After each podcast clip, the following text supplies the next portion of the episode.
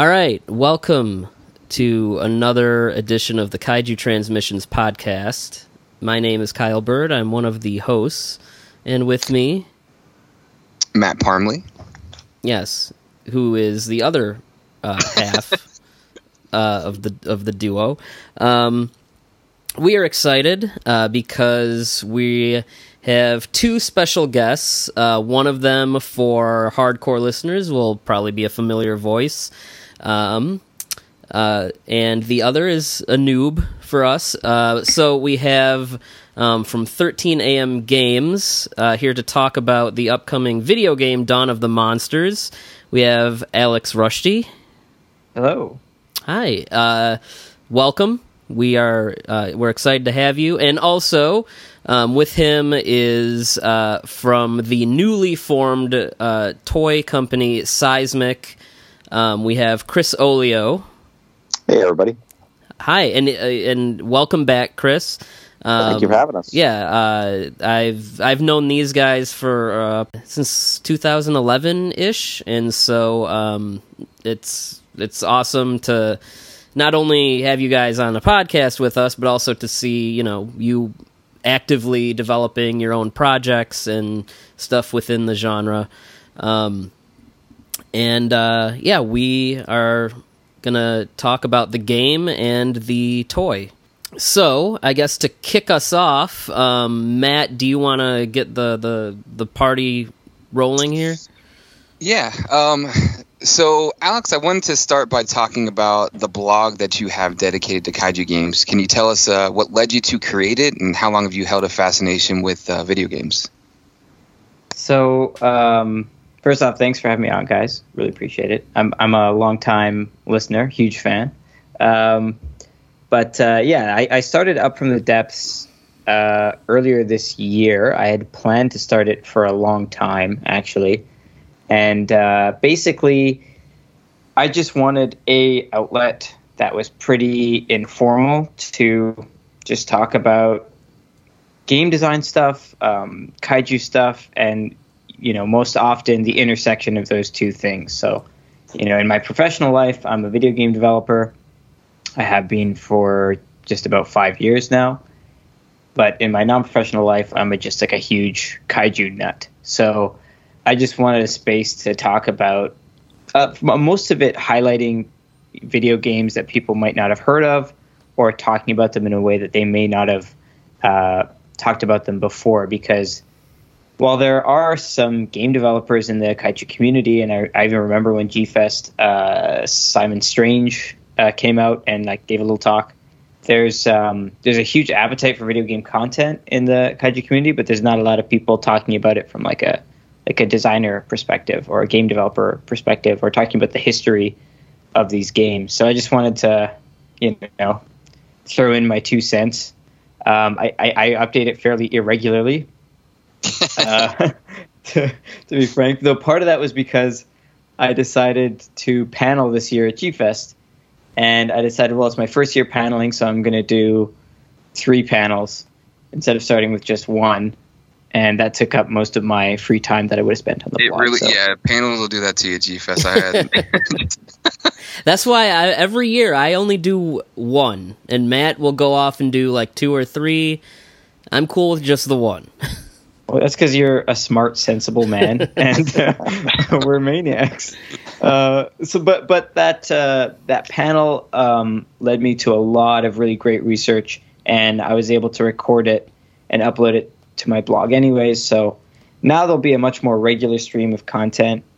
Um, most of it is highlighting specific kaiju games, but uh, hopefully I'll get some time to talk about uh, you know game design in general and enlighten people to that kind of stuff.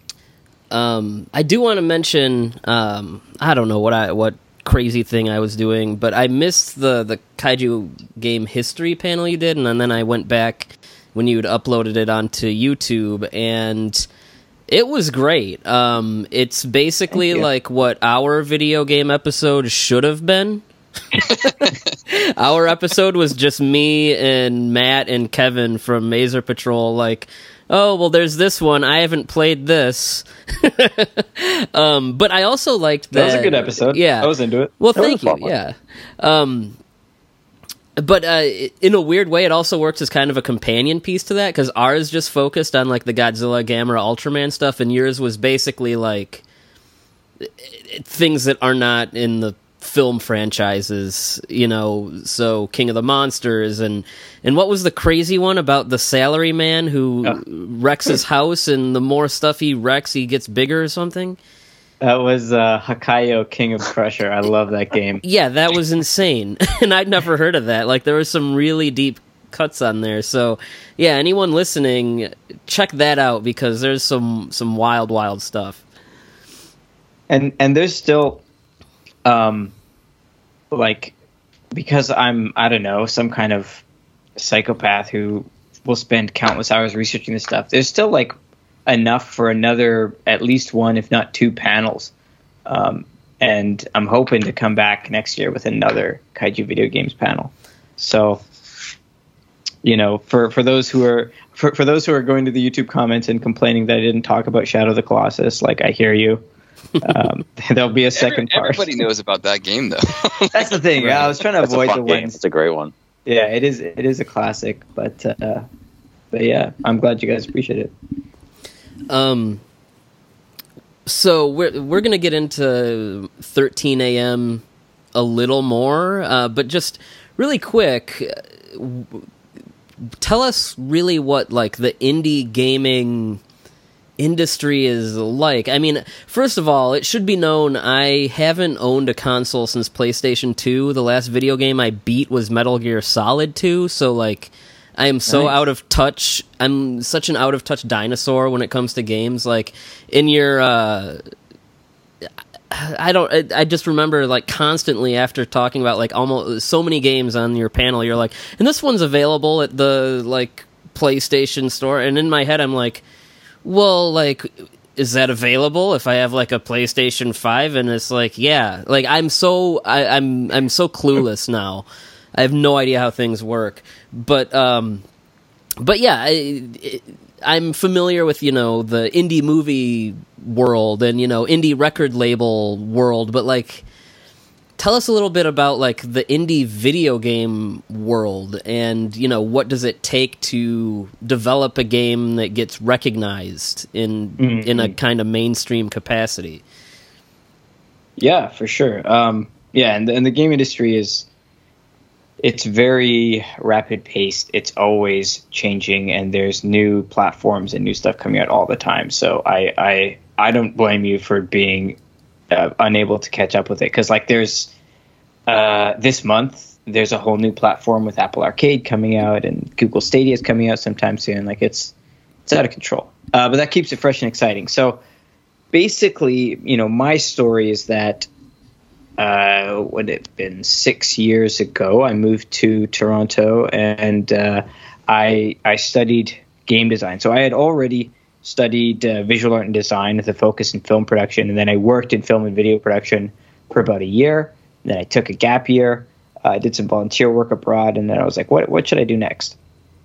And so I kind of like flipped a coin between video games and movies because I'd always loved video games and uh, it landed on video games. So I, I studied a post grad game design program, and I did not go into that program planning to work uh, as an independent studio. So you know, basically, the studios kind of split into big AAA studios, your your Ubisofts, your Nintendos, your Sonys, these massive companies that have loads of money and produce the biggest games, and uh, these smaller indie studios that basically to be to be considered an indie studio is just that you know you're not um, you, you're able to to make your own decisions for your games. It's not necessarily funded by someone who's dictating what you have to make.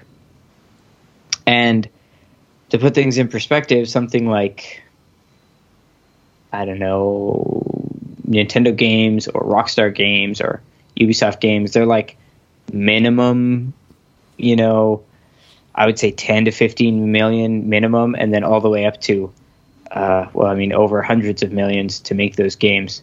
So indie studios are operating in the like sub $5 million budget range.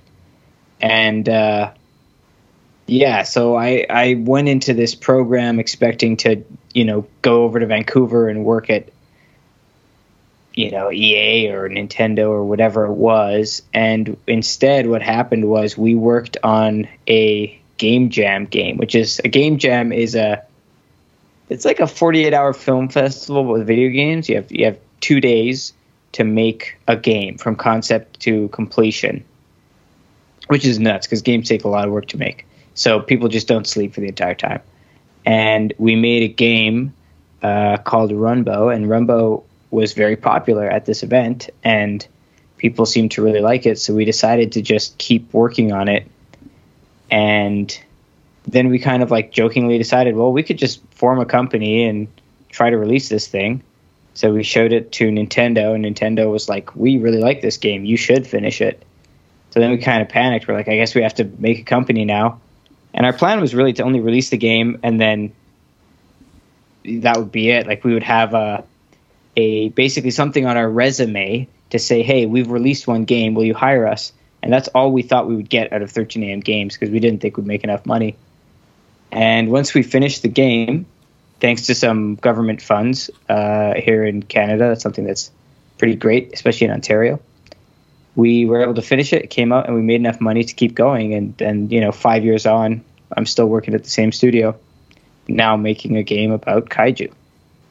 So, in terms of the indie landscape, there are no shortage of indie studios. There's lots of them, but most indie studios and most startups in general uh, struggle to last half a year, and then um, another huge chunk struggle to last a year, and then two and a half years, and then five years. So the fact that we survived five years, I, I was like a huge deal for me. I'm like, yes, now we just have to survive until ten years. And indie studios come in all shapes and sizes. A lot of the games that you and I would have grown up playing, 2D platformer games like Mario games or 2D action games, a lot of the old genres that big AAA studios don't touch anymore, it, indie people are coming in and making those games.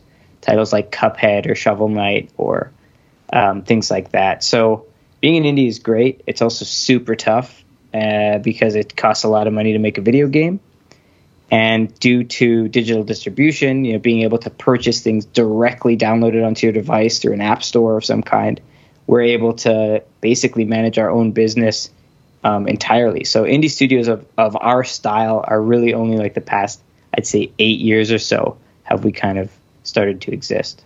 So yeah, that's kind of like the, the long and short of where the indie, um, I guess, craze is right now. Okay. Yeah. Growing up, I definitely played a lot of video games. Uh, my current favorite game is probably Dragon Ball FighterZ, but I actually play that with my my five year old, and he beats me at it all the time. So that tells you how bad I become. Uh, Chris, I wanted to ask: are, are, you a video gamer at all? You know, um, kind of like Kyle was saying, like I I have a huge appreciation for video games, but a lot of the modern stuff I haven't quite got into. I don't think I've actually gotten a console since PlayStation 2, but a lot of my friends are. So like I kind of live vicariously through them. So like, hey, I got this new game, let's play it. So like, you know, I'll go over their house and you know play, you know, whether it's you know the new Spider Man or any of these other kind of games. But I, you know, I I have a big love for it, but I just don't play just I don't always have the time to sit down with it. But it's just it's amazing how you know I you know when we were kids, man, it was just like us with the cartridge, you know, playing Nintendo, and now it's you know online and networks, and it's just it's pretty wild. Yeah, I mean, uh, think, talk, thinking about like the the games that people in our audience will probably, you know, like the Atari games for Godzilla. They had that weird Godzilla sim that came out for uh, PlayStation. Did you guys like that game at all? Did you did you play it? It was fun. The the recent one. Yeah, it came out what oh, last yeah. year? I'm trying to think of the, the name where you like walk around, destroy the city, and you start at 50 meters and have to grow to like. Yeah, yeah, yeah, yeah. I that game was like I, every now and then I'll pick it up just to mindlessly play it. Like it, it wasn't great, but it definitely like something about it certainly scratched the the kaiju itch.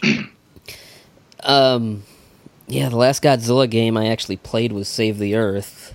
It was forever ago. Well, I guess I played the mobile game. Does that count? the new one? That counts. I mean, I you kind of just like, like tap the screen a bunch, but Yeah, I'm that was- still not sure if I'm even playing it properly.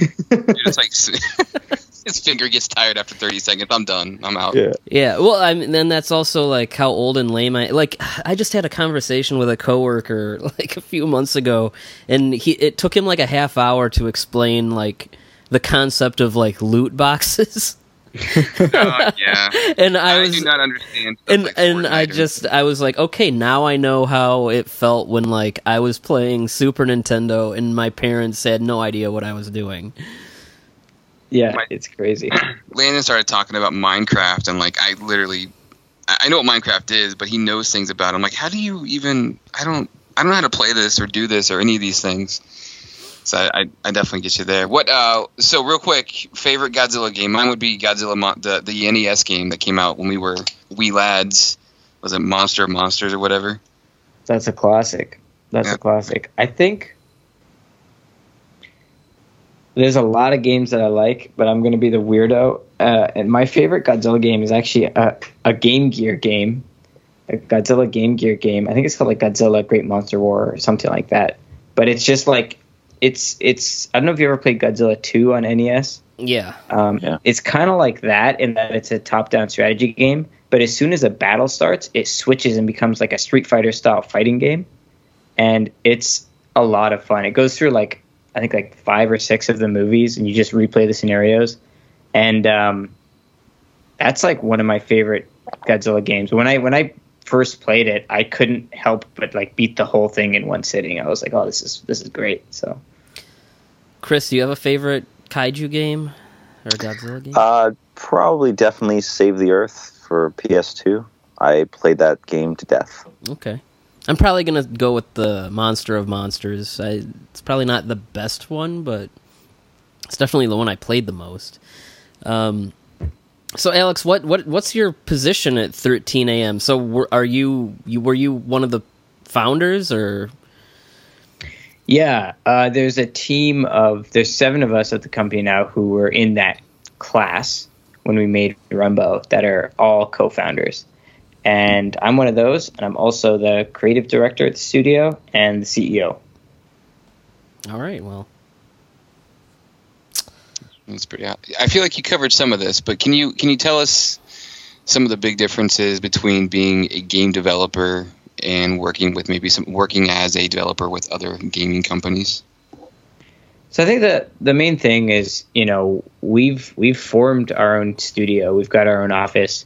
We're still basically just a bunch of former students who are who figured this whole thing out as we're going, and we, uh, you know, essentially collaborate and make whatever we we want to make. So as opposed to like a kind of salaried um, job where we come into an office and work on some huge project where we're making like I don't know. Uh, today I'm just going to make a bush for this one level of Assassin's Creed, and then tomorrow I'm to make I don't know a fish that shows up in this one area of Assassin's Creed.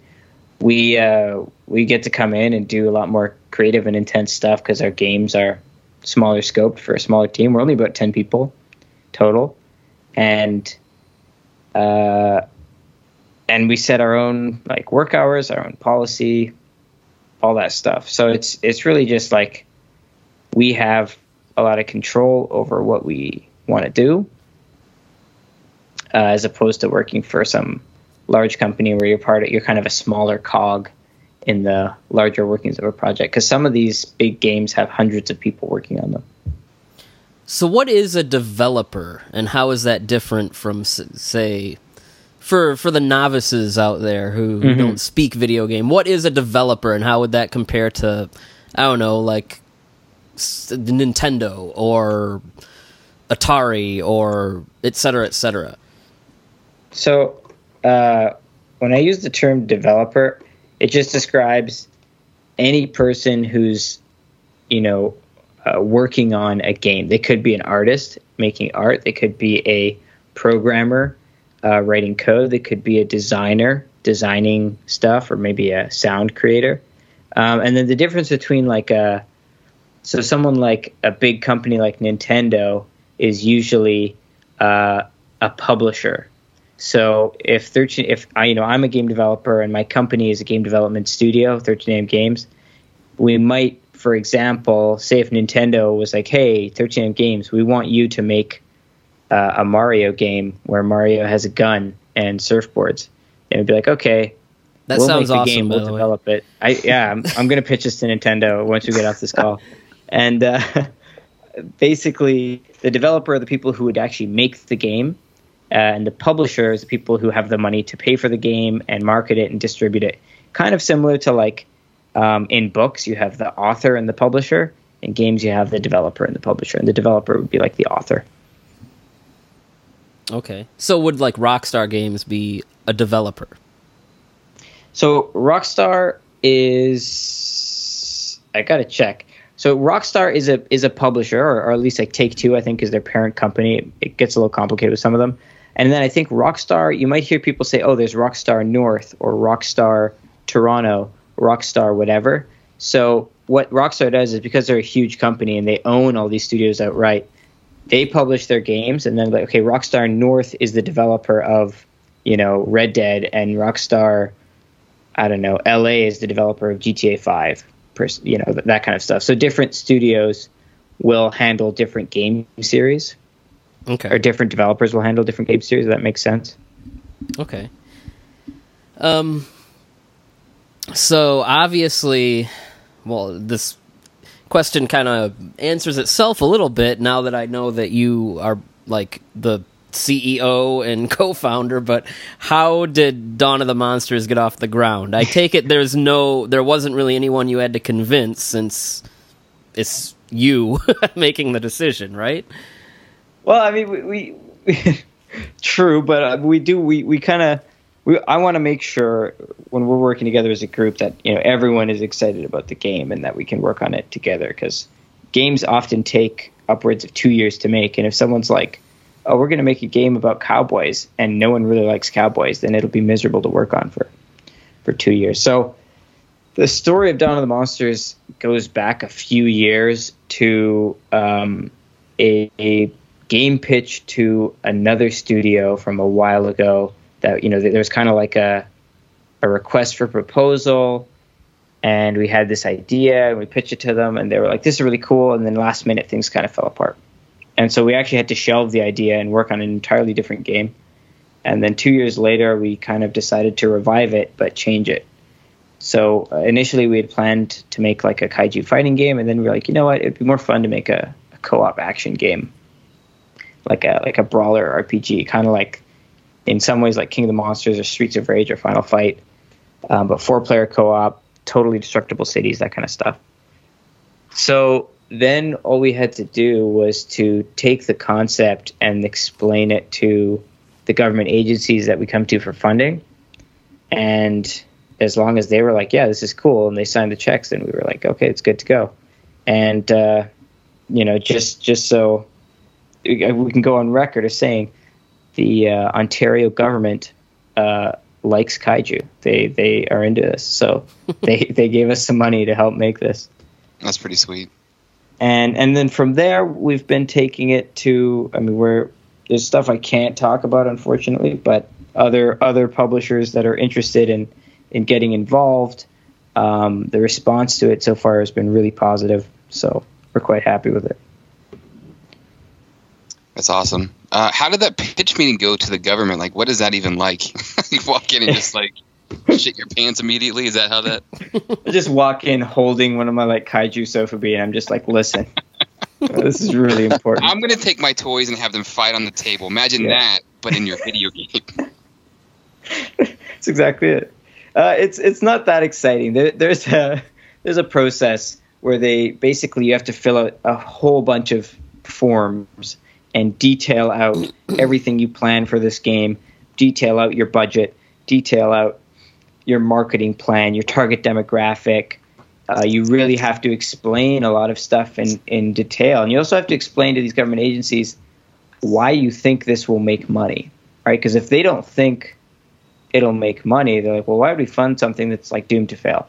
So uh, what's interesting about that is that thanks to the Hollywood resurgence of kaiju movies since I don't know Pacific Rim, right? There's been at least one giant monster movie every year in Hollywood since then.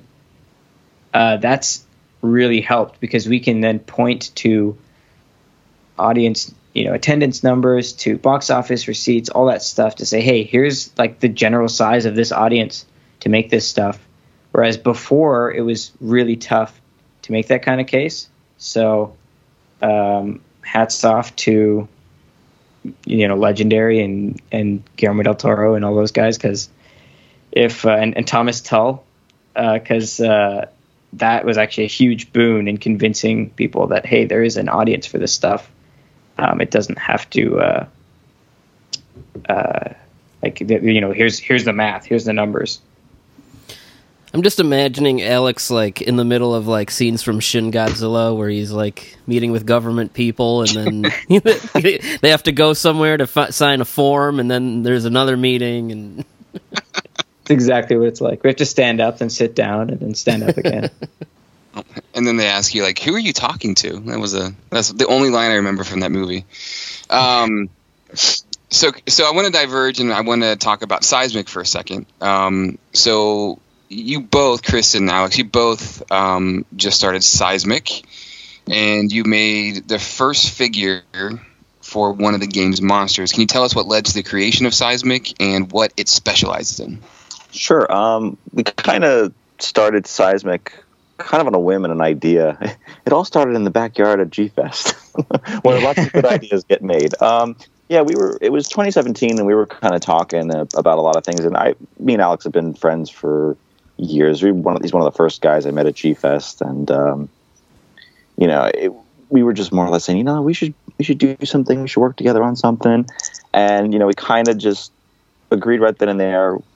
It was going to be something we're going to develop, and you know, fast forward to uh, 2018 was kind of like our beta test for Seismic because we are like, all right, you know, we're going to do the table, and you know, every I think everybody that goes to G Fest knows if you're involved in G Fest, it's a lot of work. Um, and you know, we just had a lot of fun. Um, you know, our, shout out to all the guys that help us every year in our crew, and uh, we just everybody was having a good time. And you know, we were you know trying to move things in product, and we both had made kind of um, more or less a promise to each other and, and, and amongst our group, and we said, you know, come hell or high water, damn it, you know, within one year we're going to have a toy because we've always been into these toys and, and figures and you know and, and me recently, the last few years, I mean, I know uh, Alex has been a much uh, bigger fan of Sofa Sofubi longer than I have. I mean, I've I'm still like newbie with it, you know, only really collecting it in the last you know five or six years. Uh, but we were, you know, doing a lot of things, and you know, we were just like, all right, you know, what are we gonna do? So then it became a process of like, you know, let's let's just get our feet wet and let's just make a toy and let's get that process, and then you know, kind of we'll go from there. And um, you know, we were talking about, you know, oh, we're gonna, are we going to do like a crypto monster or something? You know, just something that's like interesting. It might cross section of the genre. And you know, we were talking, and Alex said, "Hey, come, you know, go on Skype for a second. I got to show you something." And, and that's actually when he was like, "Listen, I'm working on something, and I can't tell you about it, but I'm going to tell you about it." And he kind of pulled up um, basically the model of Megadon and told me about Dawn of the Monsters. And it was instantly like, "Oh my god, this is so cool!" Um, and then it became the process of like, all right, once we agreed that's this was going to be our target first toy, uh, we kind of got the ball rolling, setting up the company, you know, branding it, uh, et cetera. And, you know, the process of the toy took, you know, what I would say, what a good nine, ten months, Alex, from start to completion. Yeah, probably. Uh, I, probably closer to nine months, all all in you know, and it was actually it was a cool experience because you know working with his crew and, and designers, you know, it was it was fun to see, you know, again the the model of the character in the game, which was impressive and like really neat looking, and then how his team transferred that and stylized it for Sofubi was just like I remember getting the original pictures and like you were sending me like the, the screenshots and it was just like oh my god this is amazing this is like so cool and I got excited about it. And we both were just kind of, you know, again, it was it was it, it was one of those really cool situations in life where you're like, you know, I'm I'm going to do this, we're going to do this, and you know, it, and it does come to fruition. So that was a, a, a nice like silver lining and everything. Yeah. And it was good timing too because, like Chris and I had basically said, okay, you know, uh, since 2017, we, we would say every year we'd say, okay, we're, we're going to do a figure, we're going to do a figure, and you know, we were making decent enough money at the um, uh, at the dealer's room, but you know, in order to really incorporate the company and do all that stuff and then make the figure production, like it, it costs a lot. Yeah. So obviously, one thing that was super fortuitous was just the fact that 13AM was like, hey, we want to make this this uh, monster game and we want to make a promotional toy with it. So it, I was like, hey, I'll make that toy. and uh, and everything kind of fell together really nicely. So it was just like really good good timing that everything was able to work together, and I was able to to you know meet marry those two ideas uh, with Chris. Was there toys any... are awesome. Oh, go, go ahead, Byrd. No, no, no. I was going to say the toys are actually awesome. Uh, seeing them in person, you had what? You had the red one, but then you had the other one that was multicolored and actually has translucent vinyl for some pieces of it. Very yeah. sharp, really th- like. I mean, it's, it's, a big chunk of vinyl for sure. Yeah, and you know, the, the funny thing was, um, we had designed one, and um, our manufacturer sent Alex originally. You know, the original one was like, you know, they send you a 3D prototype. You know, it's all 3D printed, and it's like, all right, this is kind of what it's going to look like. And we both really liked it a lot. And I guess it's the way the universe works, or it's just happy accidents. Um, I think it was in April this year. Um, they had sent us a test shot of the actual actual toy, and it looked fairly different. Like almost, I would say on some level, Alex, like night and day different than what we originally were like. All right, we're going to make, but it was like, whoa, we love this like so much better. So that was more exciting because it, it just it, it had something that I've never really seen in a sofa Sofubi figure before, and this kind of translucent, iridescent, almost like you know stained glass quality. It just really caught my eye. Um, Alex got really excited about it. So you know, for us, it was like a cool accident. And then you know, just you go from there in the design process of you know, okay, let's tweak that a little bit or color that differently, and you know, so that was that was really the uh, the fun part of it all. And overall, I mean, it, it was a look. Don't get me wrong, it was a lot, a lot of work but it was actually an incredibly fun process.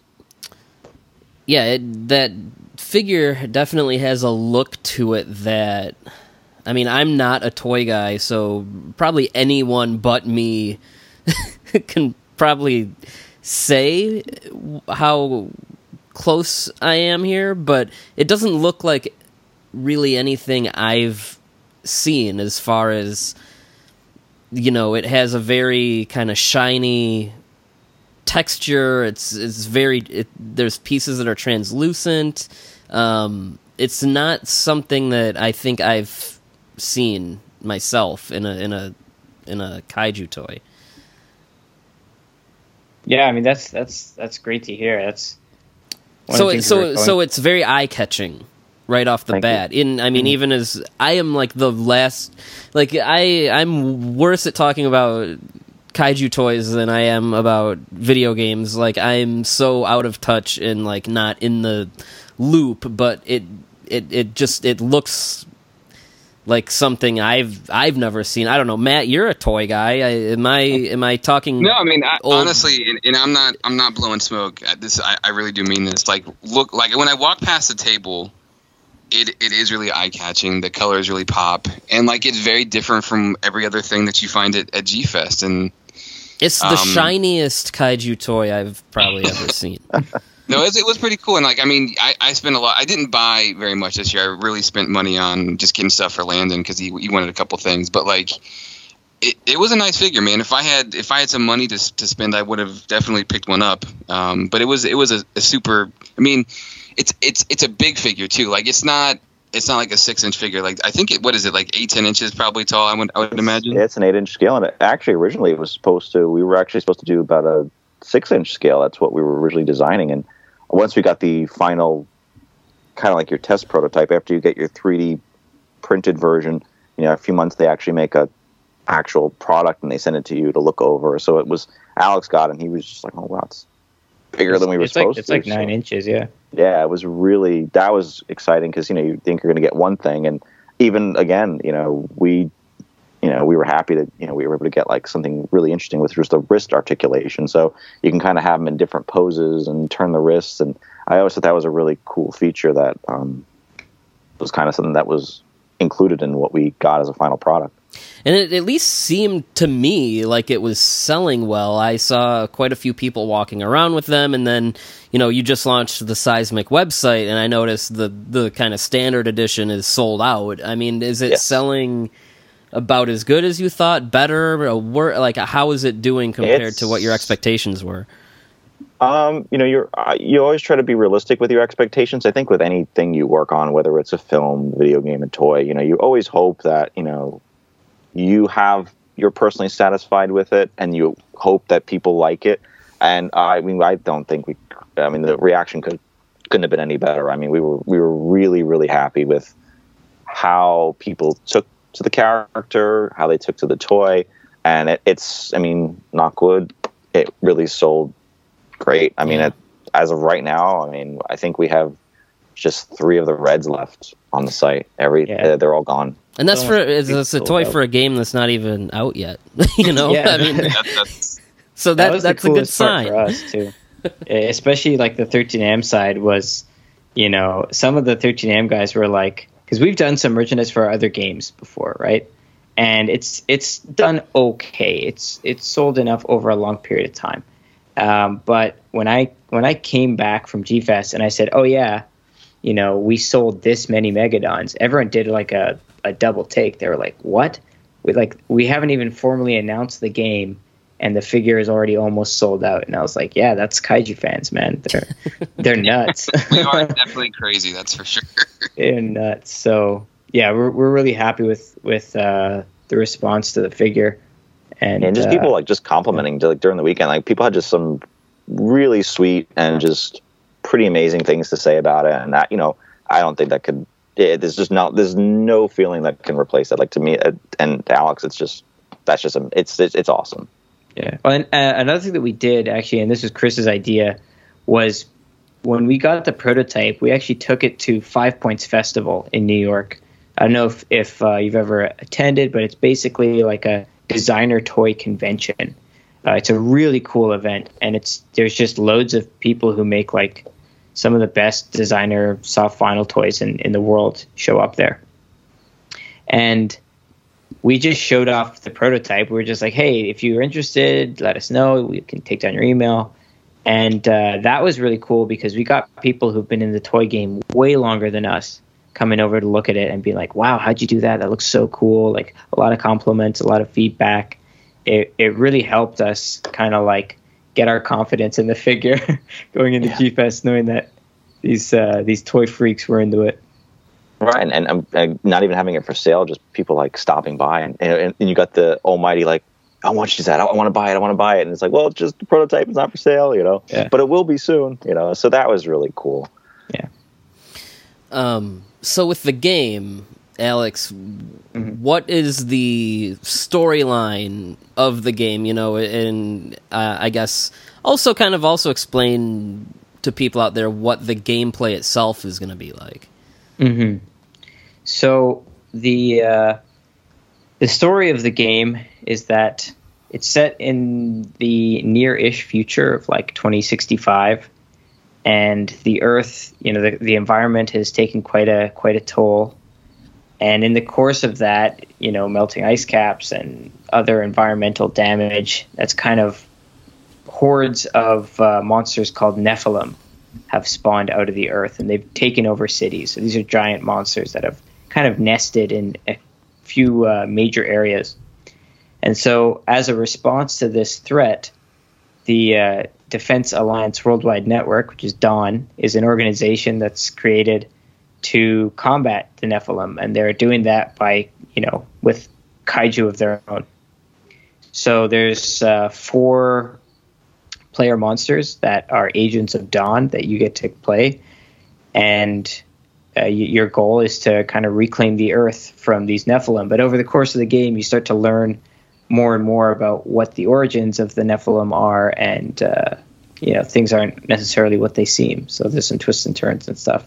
So the game itself plays in a similar vein to classic beat 'em up games like Streets of Rage, where you kind of scroll uh, up, down, left, right. You can kind of move around these little 3D arenas and uh, beat the tar out of hordes of other monsters. And you can play it one to four players co-op. And uh, as you progress through the game, you're gonna, you know, collect loot by defeating these monsters, and then you can equip your characters with different what we're calling DNA augments to increase their powers. So you can actually get some. You can get new abilities and new perks and increase stats and kind of beef up your team. So it's something that we're hoping will really appeal to people who like couch co-op play or who like um, you know action games like Bayonetta and God of War, uh, and RPGs like Monster Hunter, that kind of stuff. That sounds actually like a ton of fun, and it appeals to the. I mean, there, there's a very that's going to appeal to a wide range of people with the idea of loot and the perks and different things. I mean, like pretty much every game, like you know, even like Call of Duty and stuff, there's upgrades and things available. So that's a, a really neat idea to incorporate. And the story behind it, having like DNA as being a part of it, that's that's pretty clever, man. I, I like I like it a lot. Thanks. Yeah, and and there's there's a there's a lot to the narrative. I, I can't give away too much uh, yet, but there's a it's something that we're really taking the time because, uh, you know, as as I think you guys would agree, most people who enter the kaiju genre kind of green are surprised at how I don't know if I want to say talky, but you know, your average kaiju movie has 15 minutes of monster action, and these are they're usually at least 90 minutes. Uh, yeah. So there's something that's keeping people in for the other, you know, 75 minutes, and that's what's keeping people around. So we want to make sure that there's enough meat to the bones of the story that even if Dawn of the Monsters was a comic book, it would still be engaging. And then, you know, from a game perspective, we're also we're, we're making a game for kaiju fans, absolutely, but we're also just making a game for anyone to enjoy. So we really want to make sure that it's going to be fun and engaging and exciting for people who don't even like like kaiju. They'll just want to play it because they think it looks cool and it plays well. Um so I guess uh, take a moment to kind of run down the the monster roster and kind of give us an idea of you know what these creatures are like, um, and uh, also just uh, the creature design. You know uh, who designed them, and you know how in- were you involved in that process. Um, basically, what are these monsters and who created them?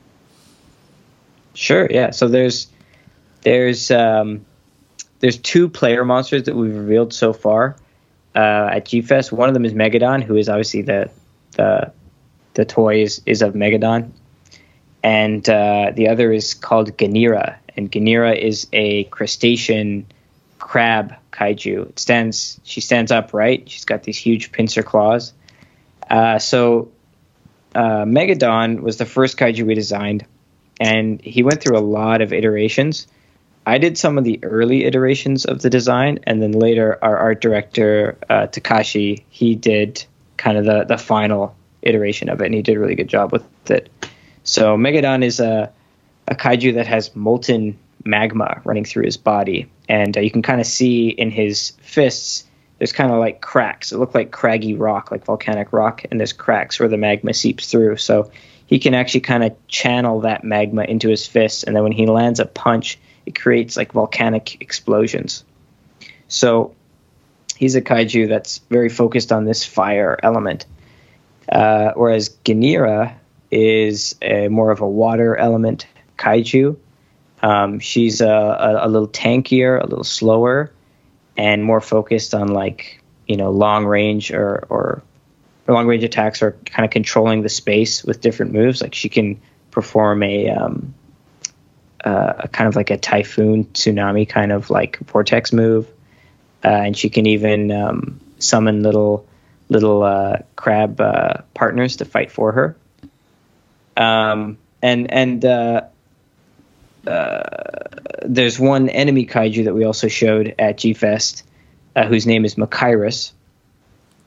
And Makairis has like a large blade protruding out of his head, and uh, he's one of the Nephilim. So he's an evil enemy kaiju that you're there to destroy, and he's kind of like your cannon fodder enemy. He's not super um, unique, but there's other variations of him. So there's a variation that can charge at you, uh, variations with different kind of elemental uh, attacks. So the the four main elements in the game are are burn, um, shock, uh, drench, and crumble. So burn deals damage over time as it sets you on fire. Shock stuns you and like locks you in a position like you've been electrocuted.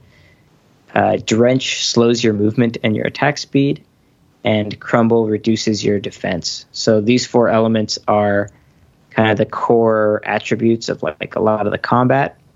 And so Megadon is fire and burn, Ganira is water and drench, and then the other two we haven't uh, revealed yet. Though there were silhouettes at the end of the trailer for those who saw it. Okay. Um, all right. So, what goes into developing a game like this? You kind of hinted at how long the process has been taking, but how long does it take to create the game? And what is the process to find bugs and fix them? Because I'm really curious to find, like, to, to learn about. You know, you, you have these issues that pop up. How do you find those issues? And when they when you find them, like, how long does a fix actually take?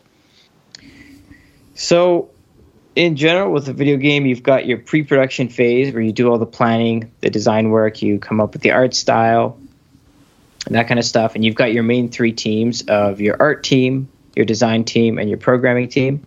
So your designers are the people who come up with the mechanics and kind of the rules of the game, you know, how it's going to work, how it's going to play. And then it's up to the programmers to actually realize that in the game to program, okay, this character will move like this, they'll jump like this, they'll attack like this. And the artists just have to realize it visually and make it, you know, look good. So you you do your pre-production phase, you plan out everything as well as you can, and then when you're in production and you're actually making assets and you're making the animations and characters and and uh, attacks and systems that are needed, there's a lot of what we call iteration. So you might make uh, all the features of the game, at, you know, in one go, maybe over a couple months and then look at it, look back at it, and decide, okay, what's working, what isn't, what do we need to start over again, what do we need to, what what can we keep, and you keep doing that until you've got like a solid core, and then you just build out your content.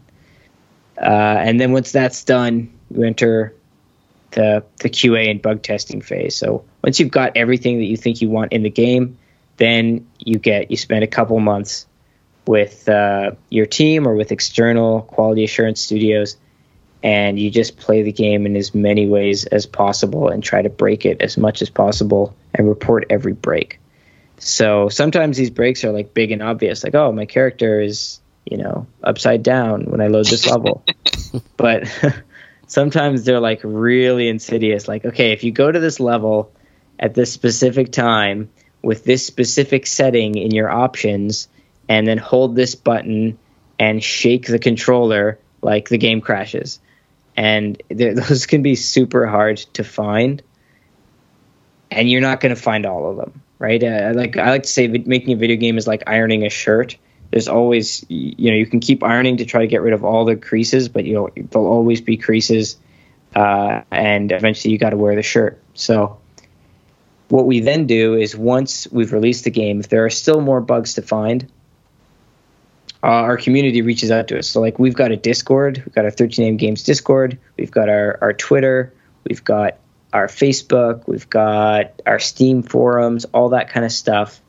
And people will reach out to us or in our email, and people will reach out and say, "Hey, I found this bug." We ask for the details and if they can reproduce it, and then we look into it, and then we can issue patches. So the beauty of the internet being that even if we ship something and there's still a bug, uh, whereas, like back in the day when we were playing like Super Nintendo games, if there was a bug, there was a bug forever. yeah, you, you always know? get like stuck in a wall or something. Yeah, and like there's nothing you can do. You're like, man, I paid seventy bucks for this. Okay, like damn. Uh, now it's it's like okay, there'll be a patch, and in the patch we'll fix that bug and a bunch of other bugs. And sometimes in in those patches, we'll even add little little touches or flourishes or little extra pieces of content for people, um, just for fun. That's pretty. That's pretty awesome. Um, So, does this game feature any human cast or voice actors, or are there specific are there cutscenes that we can look forward to watching? Yeah, yeah, there is. So the uh, the Dawn operates in a kind of uh, satellite station that orbits the Earth called the Sunrise. And inside the Sunrise are all the personnel that kind of man Dawn. You can almost think of it kind of like the the Science Patrol in Ultraman. They're the people who staff this place and who uh, you know take care of the agent kaiju and stuff like that. So that's where in between every mission you're in the sunrise you're at dawn headquarters and you can go around and talk to people inside the space station and hear what they have to say and every you know couple missions there's a new story beat a new story event that happens so there's little cutscenes peppered throughout sometimes it's just characters with dialogue like with just text on the screen and then other times they're a little more uh, involved okay so, do you have um, you have actors? As it uh, as it is, I mean, we're still pretty early in development. We or, or is that a goal? I'd like to have voice acting in the game. We haven't done a game with voice acting yet. It's something that I'd like to do, um, even if it's just like little chirps. Like I know in some games characters won't necessarily talk, but they'll say like the occasional word, and then it'll spill out the rest in in text. Yeah. So it's something that I think would be a really cool thing to have for Dawn, especially to give it more of that cinematic flair. You know, we're basing it off a movie genre, um, but we'll, we'll see. It depends on if we get enough time to pull it off. Um. So I guess now would be a good time to talk a little bit about um, the art style in the game. I'm sensing a little bit of Art Deco here, a little Mike Mignola there. Um, what kind of uh, look were you trying to maybe emulate, and was there, um, you know, and I guess what led you to decide on the look that that it has? Yeah, that's a good, uh, a really good question. The you definitely touched on the on the Mike Mignola stuff. Uh, essentially, when we were talking about this game early in pre-production, I was sitting down with our art team and we were talking about how to make something uh, visually unique and, and distinct. Because a, a, lot of kaiju video games that have existed go for a very traditional kind of uh, quote unquote photorealistic look to them uh, or or they're like really cartoony. You know, there's like no in between. It's either photorealistic or goofy. So we wanted to offer something that visually no other kaiju game had had done up to that point to offer people something new that they hadn't seen. And what we started doing was looking at uh, kaiju manga. So we were looking at like different kaiju manga and comic books and stuff, and looking at something really stylized. And then the idea came up: well, what if instead of trying to recreate the feeling of playing a, uh, a kaiju movie, we're looking at the feeling of playing like a kaiju poster or a kaiju uh, manga. So we took that idea and ran with it. And one of our pillars is that everything is turned up to eleven. So the violence. Um, the the colors, the contrast, everything is is very intense in this game. So we ended up settling on this kind of manga meets Mike Mignola style, and it's it, it wasn't in the G Fest trailer, but there's actually even like those big, you know, manga or anime onomatopoeias that pop up uh, at certain points during combat. So that was kind of where the the origin of that idea came for because the art went through a couple different iterations before we landed on that and we ended up liking that the most um one thing that uh, you mentioned in the, the panel at G Fest was um, how some of the monster sound effects were made. I was just wondering if you could kind of get into that again and kind of explain some of the of of that to people who may not have heard that. Yeah, yeah, for sure. So We've got uh, a couple people working on sounds, but the main creature sound designer guy, his name is Steve Roberts.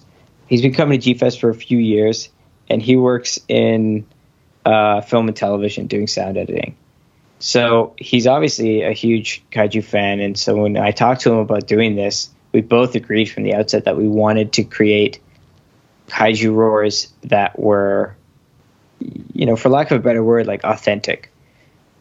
So when it came to making Megadon's roar, he actually took a what was it? A, a cello bow. He bought a cello bow, and he got some metal rulers and like an apple box, and he was like, I was like, what are you doing? He, he invited me over, and I was like, what are you doing? And he was like, trust me, this is gonna work. And he put his mic up to it, and he fiddled around with, you know, rubbing the cello bow over this piece of metal. And when he put it into his, when he recorded it, it sounded like super, super creepy. And then he took that and he, you know, pitched it and added a bunch of filters and added a bunch of other grunts and hisses and got like a real, you know, traditional kaiju roar out of it. So he's been really doing the his due diligence and and trying to create kaiju roars that are unique and, and doing them through a, a more traditional uh, method that you might have seen like you know Toho sound editors doing back in the day to make those kaiju roars. I mean, they, they sound so good. I mean, I remember when you'd first shared the Megadon roar prior to uh, me seeing the trailer. It was just, it was just, it sounded just so cool. So I was, it, he did, he did a great job. I mean, Steve, uh, did great. So, how far along is the game in the current state? I know you said that um, it's pretty early on. Can you talk about how far along it's come and and what kind of release date you anticipate? Yeah, yeah. So, uh, in terms of percentage, it's hard to pin down just because, you know, we did all of our pre-production work. That's all out of the way. Now we're in production. Uh, a lot of our base systems are done. Uh, we're we're currently just making all the characters and kind of filling out that content. Uh, but I will say that the the proposed release date is, you know, like late 2020 um, that's when we're hoping to get everything done and out by. So, just over a year, I think, would be uh, about how far away we are from release. Okay, uh, Chris. So back to the the Megadon toy. Um, just walk us through the process of getting a figure made. I mean, who do you go to? Um, you know, are there different versions and sculpts that you had to kind of go through? Just walk us through what that was like. Sure. Um, so we kind of had the 3D model of the character from the game, so we, you know, we'd seen what that looked like. Um, and again, huge shout out to Alex's team of designers at 13 AM, and uh, you know, they were able to make it in the style of the figure we wanted it to. So um, as with any figure, everything has to be three dimensionally uh, sculpted. Yeah, that was um, the the guy who who did the sculpt for us. Uh, his name's Mike Lambert, and he's like a, he's worked on a bunch of video games over the years, um, but he's the one who actually built that kind of the Megadon as you see him, and did it in that Sofubi style. Yeah, and um, you know, once you have a model that you like, you know, and again, it's it's all tinkering. It's like, it's like okay, is, is are the legs too big? Do you want to accentuate the hands more, the tail more? You know, it went through a little uh, design process there, um, but it's pretty close to what the original uh, 3D sculpt was. And then from there, uh, you know, we had to choose a manufacturer. So we had found uh, the company that we ultimately went with. Um, uh, actually on a recommendation from some people Alex knew, and you know we'd talked to a few places, and uh, we went with them as as the best option. And from there, you know, then it goes into you know the molding process. And again, um, you're basically paying per articulated point. So that means you know do the arms move, the legs move. You know, I mean that's that's really what we wanted, and we wanted to have a traditional Sofubi that moved in all the same parts. I mean, and thankfully we got some extras with, like I was mentioning before, with the wrists. So you know that process takes a while, and um, once you have the kind of the, the 3D model, you do the color times, you figure out the color scheme that you ultimately want. It then goes to the manufacturer, um, and that's takes a few months, and there's a little bit of test shots that are being done. And again, you're doing this all abroad, so the thankfully our guy was really good about communicating with things. Um, sent us, like I was uh, saying, there's a 3D printed version that you get, and that's kind of where you give it like, okay, this is the direction you're going to be going with. Uh, once we kind of gave the thumbs up on that, then it became the process of him actually physically making the parts, and then it uh, took, like I said, um, I think we had submitted it in January, the 3D model that we wanted, and with the color scheme and everything, and probably by the end of May, they were all cast and pretty much, you know, getting ready and prepping. And, you know, then from there you go into say, okay, you know, once the figure's made and you're, you're in production with it, then it becomes okay. Um, we need artwork. So we did it as a header card. And uh, John Bellotti of Robo 7 um, came in and we, we had asked him. Yeah, John's a good friend of mine and I've known him for years. And I've always been a big fan of his art. It's just really bright, it's colorful, it's really eye catching. And that's kind of what we wanted with Megadon. He just did such a fantastic job with it. And, you know, we were kind of tinkering. Okay, we had the original his drawing of Megadon. Then it's like, okay, what kind of background do we want? You know, and you tinker around with that for a little bit, um, and you submit that because he uh, actually, our manufacturer actually was the one that did all the print work for us, everything. So basically, when you get it shipped, um, everything kind of comes together. So you know, that's the bag, the header card, and the figure. So I mean, you know, it was uh, it was a little bit of a you know. You can never have enough time, I think, with any of these projects that you work on but luckily everything got done um, on schedule, on time, even the shipping. I mean, we had a few that arrived a little later to G Fest, um, some of our shipment, but I mean, that's you know small potatoes compared to anything else. I mean, it was just it was really great, and you know, a big thank you to Billy DuBose for letting us ship all these tons of boxes from overseas to him, and he was really great about uh, helping us out with everything. And once we had it done, it was just like okay, you know, you know, ready, set, go, and you know you're just you're waiting to see what the reaction is from the public. So, what do you think the future holds for Seismic? Do you have any projects that you would like to take on? Do you have anything in the works that you want to talk about? Sure. Um, we have. All, I mean, it's it's always kind of fun because me and Alex will will talk about things, and and there's there's there's there is a list, and it's okay. You know, this is what we're going to do next, and this is ultimately where we want to go next. So. Um, as far as what you can expect from us next, there are definitely perhaps some different, uh, let's just say, colored and stylized versions of Megadon on its way, and there will be a new character for next year. So be on the lookout for that. We're actually going to be starting the process of designing a little earlier than we did last year, so we'll get the next character. Uh, we'll probably start working on that in October. Um, you know once the fall kind of gets underway and um, there's a lot of things that we have in the pipeline for what we want to be releasing. Uh, we have a few things. It's kind of premature to talk about it, so I don't want to jinx anything. But there's some target dates and target locations for how we want to get the next figures out and made.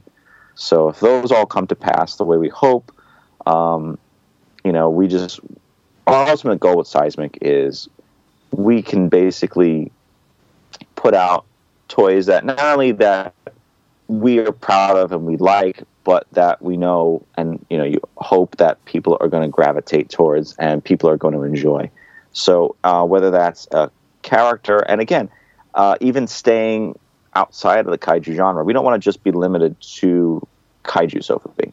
We love it. don't get me wrong, but ultimately, we want to open the doors to different characters, whether they're pop culture, um, you know, whether we're licensing something, etc., um, that we can basically translate into a figure. Have you looked into the world of licensing uh, yet? Yes. Is... Yes. Uh, um, it's you know it's you got to have a little bit under the belt first. So I think once we kind of put our focus on this right now, mm-hmm. uh, again, licensing can be very expensive. So then from there, we'll kind of circle back to those other characters that we want to uh, pursue. Yeah. No, if if uh, if we were to do any uh, any licenses, what what would be at the top of your guys' list? Just wondering off the top of your heads. I mean, uh, I'm gonna just assume that Toho stuff is very expensive and might be off the table. So, like, what would be like realistic for something like maybe like like I don't know, like it can't be that much to license like Gappa, could it? I don't know. I, I hear Yeah, that'd Gamera's cool. down on his uh down on his luck these days. Yeah, poor Gamera. Gamera. You know, poor guy Poor can't get a break. Yeah, That's yeah. it, too. I think we take a lot of cool you know we want to hear like word of mouth too, and you know there's always that case of like you know if you could have a figure of something, you know who would it be or what would it be? You know. So Yeah. Matt, any suggestions? Yeah, Matt, Yeah, you're all a toy guy, a toy guy. What what's not like who? What's a cool character that's not like represented in the toy world very well? I mean, most of the cool ones are like kind of taken. Uh, there's like, has it? I don't think any, you already have like Megadon. What about Negadon? Oh yeah, I don't think that's ever ever happened. If it exists, I don't know if I've ever seen one. Um, I mean, stuff Gehara, that the long and dark haired monster. Yeah. Yeah, There Gehara. actually was a Sofubi figure of him. Yeah, there was. Uh, I know Marmit made actually two variations of that at least. But Yeah. um, stuff that I would buy would be like primarily Godzilla related. I would consider something like Dragon Ball Z. And then I'm kind of tapped out because you know I, I got a family to feed, man. Toys are expensive. yeah, yeah. I, I always love the. I always love like the weird, kind of alternate toys. Like I, I was at Wonderfest this past February, and you know you, you remember the uh, what was it Mattel who made the Shogun Warriors Godzilla with the fist Yeah, yeah, those are really cool. So someone, I think it was Max Toyco, they made us like a Sofubi, like an eight inch figure of that specific toy. And like it was just like a specific Godzilla. I always liked that idea. I, I'd love to do like, I don't know, like the, the the Marvel Godzilla as a figure or you know, or something like that. I think it would be really you know, those kind of weird deep pulls I find are some of the coolest figures. Yeah. Yeah, Chris, if you could choose a character, who would you pick? Hmm. Ah, I do have a top three, but again, I'm not sure whether I should say them or not yet because those are things like we're definitely like Looking uh, into we're kind of it's, might Is there okay? If you could pick anything that like you know is maybe unlikely, like you know a Toho monster or something that just doesn't seem like it's in the realm of possibility, and you could just materialize it as a figure for your company. What's like your dream figure? you know I would probably really love to do the unmade Jan de Bont Godzilla. I always really Okay. love the design of the Stan Winston Godzilla. Um, All right, that's you a great designed answer. Ricardo Yeah. Delgado. It's it's you know it, it would be really cool to to see that done. You know, as like the you know it's a what if kind of thing. That's the Godzilla we never got to see. Yeah, So who knows? I also I, I, I really want to do like a a four character Seinfeld Sofubi set. those human Sofubi, those things sell like hotcakes. They really Yeah. do. and you know it's really it's it's really cool because you know you go to Fye now. I mean, there's Sofubi sold there. Um, you know, independent toy companies and, and designer toys like they're becoming a lot more mainstream, and people they- they're they're in collectible shops.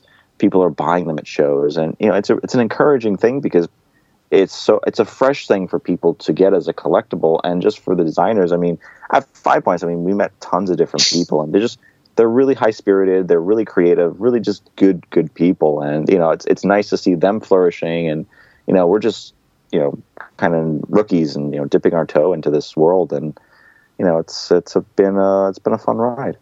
Yeah. It's not just Club Tokyo anymore. Oh, do the giant claw.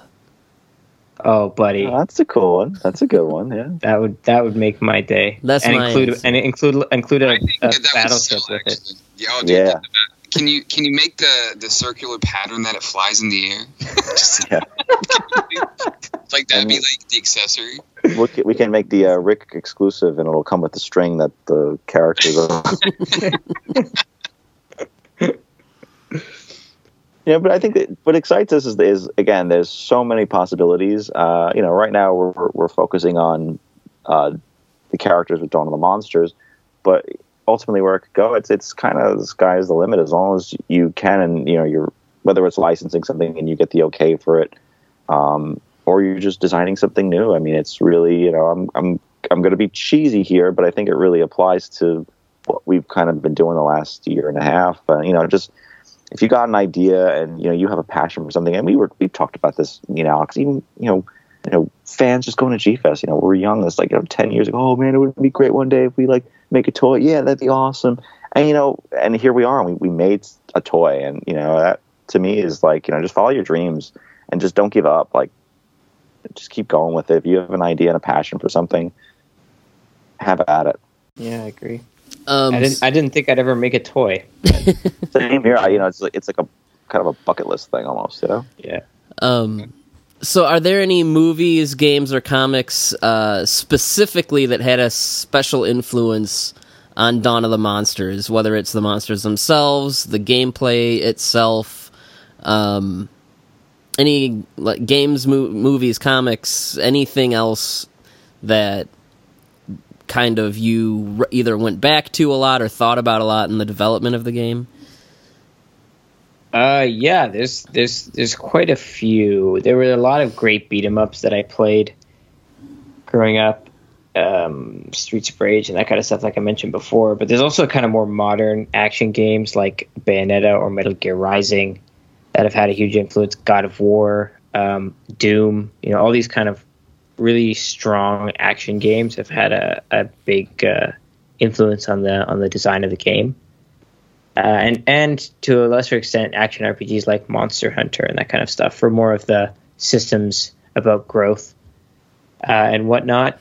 And as far as movies, I mean, I made sure once once uh, once we were like once we knew we were making Dawn of the Monsters, I sat the Dawn team down and I was like, okay, we're gonna have a movie night every week for the next I, know, I think it was like three or four weeks, and we're going through the classics. So we watched Godzilla '54, we watched Mothra versus Godzilla, we watched the Gamera trilogy, we watched GMK, uh, we watched some Ultraman. I just made sure that everyone had like a good baseline on what like I thought were like the the creme de la creme of uh, of kaiju.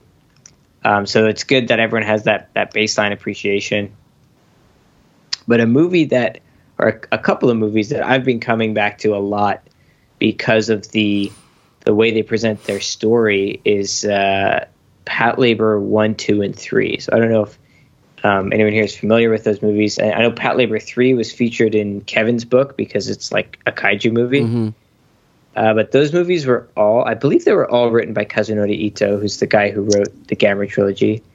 And they're just really,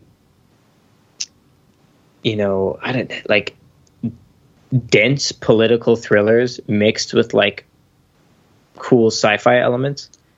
Um, they're not everyone's cup of tea, but I just find that they do a really good job of like establishing a strong theme and creating an air of mystery that I really enjoyed. Okay, and the the game, at least the from what I've seen, also has a little bit of like a King of the Monsters kind of. Oh yeah, yeah. hundred percent, hundred percent. Yeah, uh, King, especially King of the Monsters two, where it kind of had those beat 'em up sections. Um, that was something that we everyone on the team played both King of the Monsters games, and uh, yeah, that was something that we definitely all used as a as a touchstone. And you mentioned Monster Hunter too, and like until I listened to your your panel from G, like I, I knew it was popular, but like I had no idea that it's like one of Capcom's like huge money making properties now, like. uh because like I said, I'm out of touch and lame when it comes to, to games now. so yeah, I had no idea that like overall that's like as as far as giant monster franchises across media, like I had no idea that was like one of the biggest things. Which I guess explains why we're getting a movie, which uh, is Oh, yeah. It looks I- bad, but we are. I look. Well, and and it's co-produced by Toho, so I mean, It's gonna be. I, I let's just say this. I cannot wait until the Kaiju Transmissions episode reviewing that film. Yeah, it's gonna happen. Well, it's it's Toho and Sony, and we we know what happened last time they uh, started. Ta- they talked to each other. Everything turned out fine, guys. Everything was fine. Um, Monster Hunter World is awesome. They're actually getting ready to release their uh, like uh, their expansion soon, so that'll be. I'm sure that'll sell a gazillion copies as well. But I, yeah, it's a very addictive game, so I'm, I'm glad to hear that. Yeah, it's and it's just nuts how how popular that game is. I mean, now worldwide, but especially in Japan, it's like, you know, people make jokes about national holidays. You know, everyone would take work off when a new Dragon Quest game came out, um, so that you know they would just release them on weekends instead of weekdays. Monster Hunter is like that, where it, people just go so nuts for it. Um, and so I'm I'm super excited to see where they're taking the series next. So, do you guys have a favorite monster from your game? Can you? I mean, I don't even know if you can talk about that because you have a couple monsters you haven't you haven't mentioned, but there there are monsters that we haven't mentioned yet. But I I think I mean, here's the thing. I so Ganira, the crab monster. Um, I actually like designed that monster myself, so I'm obviously very proud of it. But like, I I really like Megadon. I was really happy with how Megadon came out just because there's there's a lot of dinosaur shaped kaiju, and there's a lot of dinosaur shaped kaiju that kind of blend together in my brain. Um, and Megadon's got this really cool look and concept that you know I was just really happy with with how he turned out. What about you, Chris? Uh, yeah, I'll be partial and say Megadon. Um, I have seen. I guess I could probably say that I I have seen some of the other kaiju in the game, um, and I definitely think they're pretty cool. But I don't want to elaborate on them. but I, I, mean, Megadon I, and Ganira is really really cool. I love the color scheme on her. I think she's just really awesome looking. Um, it's it's it's interesting because you know I mean, years ago, probably five years ago, I, I had stayed with Alex. Uh, this is right where he first started up the company, and he was working on Runbow, and you know, it's pretty amazing to see. You know, I, you know, I was just staying in his house, and you know, he was working on the game, and you know, now to see that it's it's like now this is like all right, this is video game number three, and you know, just it's just taking off the way it is. It's you know, I'm just I think it's just amazing, and again, it's it's kudos to him uh, and and huge uh, kudos to his team. They're just they're really a wonderful group of creative people. Thank you. Um, so, do you have any ideas or plans on what consoles the game will be released on? That's like the number one question that we get. Um, and all I can say is uh, we can't say yet, but uh, we've heard a lot of people's you know calls and preferences and our goal is to have as many people as possible play it. So uh, I hopefully we'll be able to announce that information like pretty soon. But uh, there's some some um, contracts and you know ink that needs to dry before we can formally announce that do you have any? Uh, you may not be able to answer this question then, but do you have plans for where the game will be available? I mean, you talked about digital downloads, but will be a physical copy available in stores? So we've done physical before. Like you can buy Runbow in in um, Epic Games or whatever. Uh, it, what will likely happen? What we usually like to do is release the game digital first, and then once we've kind of you know released the all the the game and the DLC and all the patches, then like bundle it up in like a special edition package. Uh, but we'll see because that also depends on you know our publisher and what they're interested in doing. So you know sometimes they're like, oh, we want to do digital day one, and sometimes like no, we'd rather wait. So. Uh, it's something that, that we've got a lot of demand for, so I, I'd really like to do it. I love having physical copies of my games, um, so I can lend them out and you know see it on my shelf. Um, so do you, Alex, um, with you know doing a presentation or anything like you did at G Fest, or either of you with Seismic? Do you have any upcoming events or uh, convention appearances or anything like that? Um, uh, planned or, or mapped out at the moment? Anything upcoming? Uh, Uh, we have a few shows locally here. Um, District Con this month. I'll be at Jersey Fest, and there's the Merchantville Toy Show. Uh, ZoloCon in February, and then you know we'll do Five Points, and you know it's one of those things like you you a lot of these shows it's like you know you, you try some shows one year and then it's like okay you want to stick to the ones that you know are really good or you enjoy doing um, there are a few other shows and events that we are currently working on so fingers crossed that all kind of comes to fruition the way we want it to and uh, obviously we'll let you guys know uh, when that's going to be uh, right. hopefully it'll be like uh, after the new year and stuff like that we can kind of get those things going um, yeah, and, and I'll I'll be attending. I'm actually on, on Sunday. I'm leaving to Tokyo to attend CEDEC and Tokyo Game Show. I'm not um, showing anything there, but I'll, I'm mostly just there for meetings. Uh, but if anyone's I don't know in, in Tokyo and they want to say hi or like go check out Nakano Broadway or something, uh, hit me up, tweet at me or something. I also usually attend MIGS, GDC, and E3 every year. So That's pretty awesome. Those are all the big the big ones, the big gaming stuff. yeah. Um, so where can people see more of Dawn of the Monsters? Uh, trailers, um, uh, images, uh, monster designs, etc. So the best place for that is uh, our website, 13games.com, has a Dawn of the Monsters section. Uh, there, we haven't uploaded the trailer yet because we're still waiting for a couple of um, things to finalize before we before we do that. But there's some a lot of information there. There's also our and, and some images. There's also our our Discord, 13 Games Discord, which you can find on our website, and uh, our Twitter account at 13am Games. So that's where we tend to post all of our news and share stuff with our fans. Uh, we also have a Facebook uh, page as well. So any of those are, are a great place to reach out to us, get in contact with us, and to see all of our uh, latest news as we post it. That's, that was actually my next question. How can people reach both of you? Uh, go ahead and plug anything and everything. Your Twitter, Facebook. My personal phone number. uh, my so my Twitter is at goji underscore guy. Um, I it's a good way to reach out to me. Otherwise, my my blog is up from the depth.net. Um, And like we said, that is a blog dedicated to kaiju games and getting into the history behind them, etc., etc. Right? yeah, Which you're, you're you are feeling like a void, like uh, when it comes to like not non movies, uh, like movies and toys.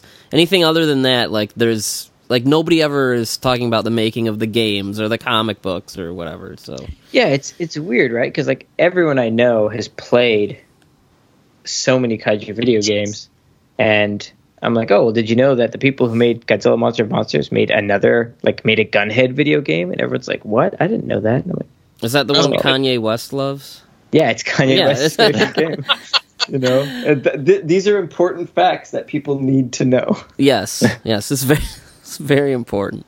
Uh, The Chris, less we know about Kanye, the better. I'm just gonna say. um, Chris, uh, any um, any social media websites, etc., that you would like to plug? Have at it. Sure. Um, yeah, I'm on. I'm on social: Facebook, Twitter, Instagram, as well as we have uh, Seismic as well there. So you can find both me there, or you can also find the company there. And uh, visit www.seismictoys.com. Uh, again, the site is only about a week old, so we have the current two megadons there. But I can assure everybody listening, there is more coming, and there'll be also additionally more content and product that will be added over the next few weeks on the site. So. Uh, if you're looking for toys, keep up to date with us online, and we'll be uh, sharing news and updates as soon as they're available. All right. Well, thanks for coming on, guys. Really appreciate you talking about video games and seismic and all the cool stuff you've been doing. Thanks, man. Appreciate it. Thanks for having us on. Yeah, no, Yeah, that was a I- blast. no, it's super cool to see, you know, little projects like this that are, I don't know, filling kind of a void that we're in content that we're getting, and um, yeah, I mean, we like to support whether it's uh, games or toys or indie films or fan films or whatever. It's a project we believe in. We want to, you know, help spread the word in any way that we can. And yeah, I, I, think you guys have shown a lot of promising stuff. Awesome. Thank you so much. Yeah. I appreciate it, guys. Thanks again. Yeah, no problem. All right. Um, and I guess we're out of here. Thank you for listening to the Kaiju Transmissions podcast. Please take a moment to rate and review us on iTunes, Podbean, and Stitcher. Make sure to subscribe for all the latest episodes. You can also check us out on Twitter at KT underscore podcast. You can check us out on Instagram and Facebook at Kaiju Transmissions. And you can email us at kaijutransmissions at gmail.com if you have any questions or comments. And we will see you next time.